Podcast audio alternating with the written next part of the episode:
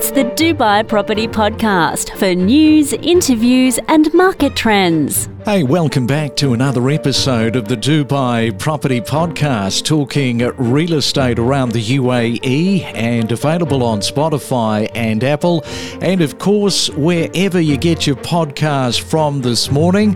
And it is a Tuesday morning, sort of trying to keep up what day it is. Of course, back to work today, the 5th of December, after the national holiday long weekend. And wasn't that a welcome long weekend? Now, coming up in just a moment, uh, we have our regular Mario Volpi talking all things uh, real estate. But I just want to talk about the Dubai real estate and what experts are saying in terms of dismissing the oversupply worries. This is amid an influx of luxury property projects into the UAE.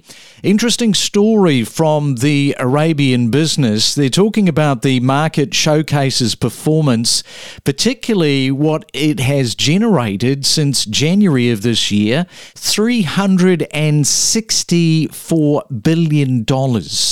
Yes, of property since January.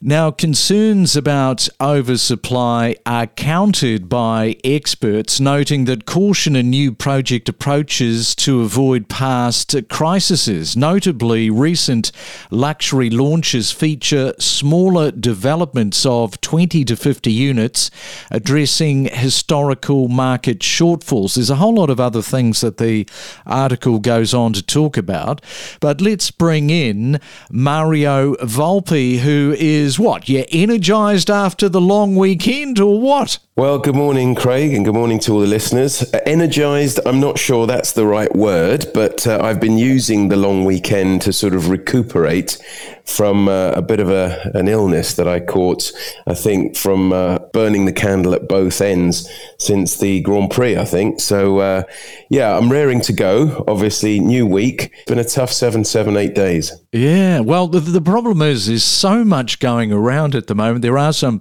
some bugs and viruses that are non-COVID. Of course, you know these days you, you, you get the sore throat. The first thing you think about is, oh God, I've got COVID. Yeah, exactly. I mean, you, we, we forget that actually we are allowed to get ill. Um, and before before COVID, obviously everybody thought, yeah, I've got to touch of the flu, got to touch of the cold, and you just got on with it. Now, I mean, if it is COVID, it's all about that isolation for a few days, which uh, to me is so alien because throughout this sort of uh, episode that I got, I, I still went to work, which probably was a bit selfish because I think I probably helped to spread the germs a little bit at the office as well. But, uh, you know, the real estate industry t- uh, wheel keeps turning, so I had to keep doing my bit. Oh, you've got a you got a big team too. You've got a, a hundred people that are dialed in on the podcast, and they're probably saying, "Thanks, Mario. Thanks for that heads up." well, yeah, especially as quite a few of them have actually called in sick over the last few days as well. So maybe that was my responsibility uh, hopefully that uh, that's going to settle down for you in the next uh, couple of days. And as I mentioned, this is an interesting article talking about the the oversupply worries, which is being countered by some real estate experts. So, yeah, what do you kind of make of that in terms of you know where there is some some of these concerns? I mean, there's always concern of oversupply when you have the sort of frenetic movement that the real estate market in Dubai has has pretty much de- delivered this year. We went to some information gathering event over the last few days, and and there they mentioned that projects were being launched pretty much once every 24 hours throughout 2023. So that's a lot of launches. Now, the upshot is that we found out that today we're actually still okay, but that's due to the sort of net migration of people coming to the UAE. So the oversupply is probably the biggest worry to the real estate market. But as long as we continue to attract uh, individuals to come and live to Dubai and take up the slack, then actually Dubai is going to be okay. It's something that we have to keep an eye on. I mean, yes, the luxury segment always only brings in, you know, 10s, 20s, 30s, as you said, even up to 50 units. So you don't get these two, three, four, 500 units of, of apartments and, and townhouses when, when you're building bigger, uh, more luxurious uh, units, especially if we're talking about villas. So as more and more that we launch these uh, luxury units, you will see that they're actually going to be a smaller uh, unit number. Ticket number size is always going to be huge, obviously, but it is something to keep an eye on. And I'm, I'm not surprised that uh, developers are actually looking at the whole thing. Developers are actually the best barometer to gauge what's going to happen. You know, uh, the amount of commission they pay agents, how frequently they launch, what do they launch. If you keep an eye on what developers are doing, it gives you a good indication of potentially where the market is going because they know they have their finger on the pulse. Mm, and of course, you talk about the, the population. I mean, that is one of the, the biggest challenges that Dubai faces is meeting the population growth plan, aiming for that 5.8 million residents by 2040. It's fast approaching, of course. So, you know, so long as people keep coming, there will be people to buy. But if it starts to dry out, different story. And interesting locally, a rise in home ownership to around 30%. That is reflecting Dubai's shift to a medium to long term residence for expats, which, uh, you know, it's, it's heading in the right direction. It is. And, and it touches on what we spoke about last week about describing Dubai as a maturing market. You know, is it a maturing market? I mean, obviously, that's something that carries on all the time. And for sure, it's becoming, uh, it's shifting towards more the end user market rather than just an investor market. I mean, Dubai has always been driven by investors primarily, uh, but now more and more people are, are, making it. It's making it their home and, and ensuring that it's uh, it's where they want to stay, work, and play. Indeed. All right. Well, let's talk about something very, well, I guess it's prestigious.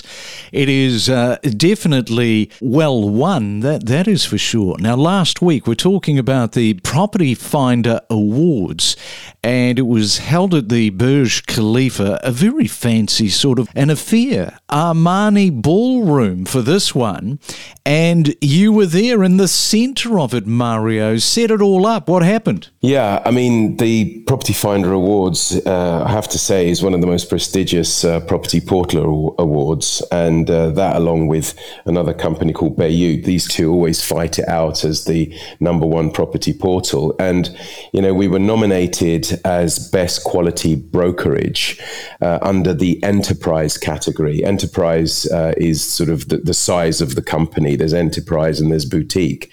Uh, so we were we were the enterprise nominee, along with many uh, illustrious names uh, within the Dubai property market. And honestly, we tried really, really hard. You you had to you had to make a presentation. You had to give all your insights as to you know the, the company's vision, what, where it was investing, what it was investing in, and Axe Capital came out top. I was super super uh, proud because I've been there now since uh, beginning of February. So I feel I have contributed towards this award along with my team. We uh, we work hard every day, and to come out as the best quality brokerage is literally a feather in our cap. Yeah, it was it was an amazing night. Uh, black tie. We all had to dress up like uh, like James Bond. Um, we were all dapper. All the ladies looked really nice. You were looking dapper on the night. You sent me a photo. I think you were you were swigging. Uh, what was it? Cognac, uh, pretty old cognac. Yeah, it was uh, Louis the Louis the Thirteenth, uh, hundred year old cognac. They had a bottle there that, that cost something like I think it was uh, four thousand euros. This bottle, and wow. uh, they were they were basically giving little swigs away. So I was in the front of the queue there, of course. The funny thing is, they were giving you an example, and I was I was drinking it really quickly, and you you're supposed to sip it. And then by the by the time I looked around, everybody was still sort of looking at and sniffing at their glass. I'd finished. I said, "Oh," so I managed to get a second glass, and that was a very good strategy.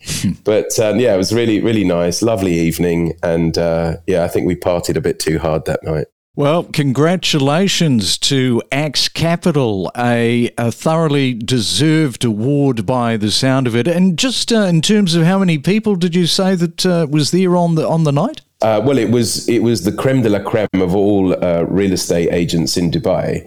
Uh, I mean, there were many awards. That this was the pinnacle award, obviously, uh, but I would say there was probably about fifteen hundred uh, people there mm. representing all of the uh, real estate companies. So that that's the beauty about it. There was there was nobody that wasn't there.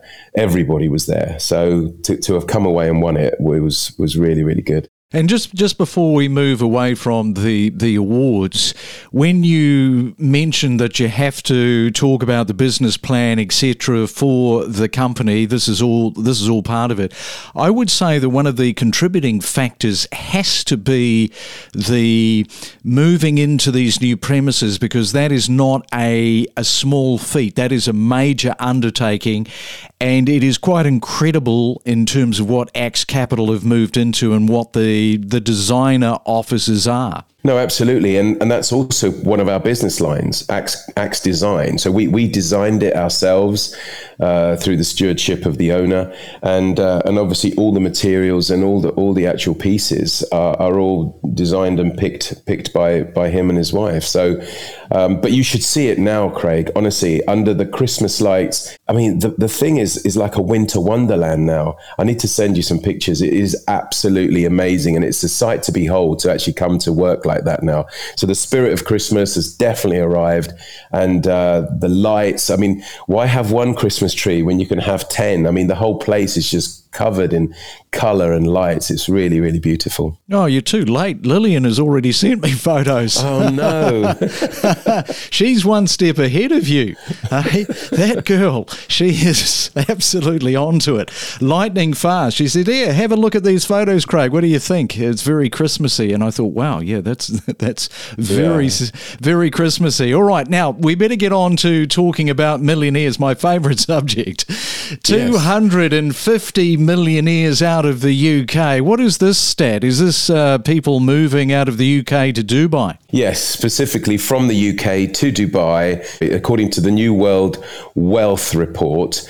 Um, and if this happens, it's going to make Dubai the third top destination from the UK because already 1,500 millionaires have made the transition from the UK to Dubai over the years, and more than likely more are going to follow as the Emirate continues to maintain its appeal as a destination of choice for your favorite word, high net worth individuals. It's actually not a good sign, is it, for the UK? 250 millionaires. It's it's a lot, and that's probably underreporting as well. There will be a lot of millionaires that are moving from the UK, totally unreported, so the number will be greater than that. No, absolutely, and and of course that's why we talked about the net migration before. Here, here we are talking about obviously millionaires, billionaires, you know, all these people with with a large uh, net wealth.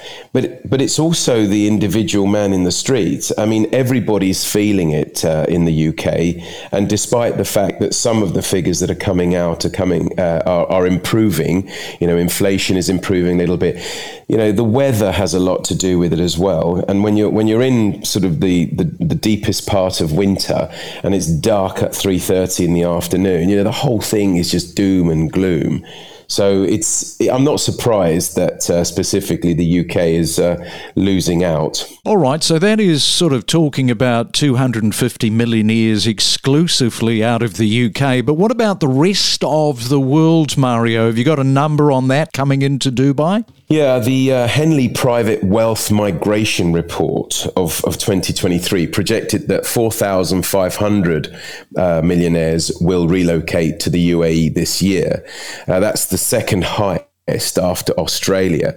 And what was really interesting is that in 2022, the UAE attracted 5,200 uh, individuals. Now that surpassed the estimate of 4,000 for that year. And that was the highest migration to any country in 2022.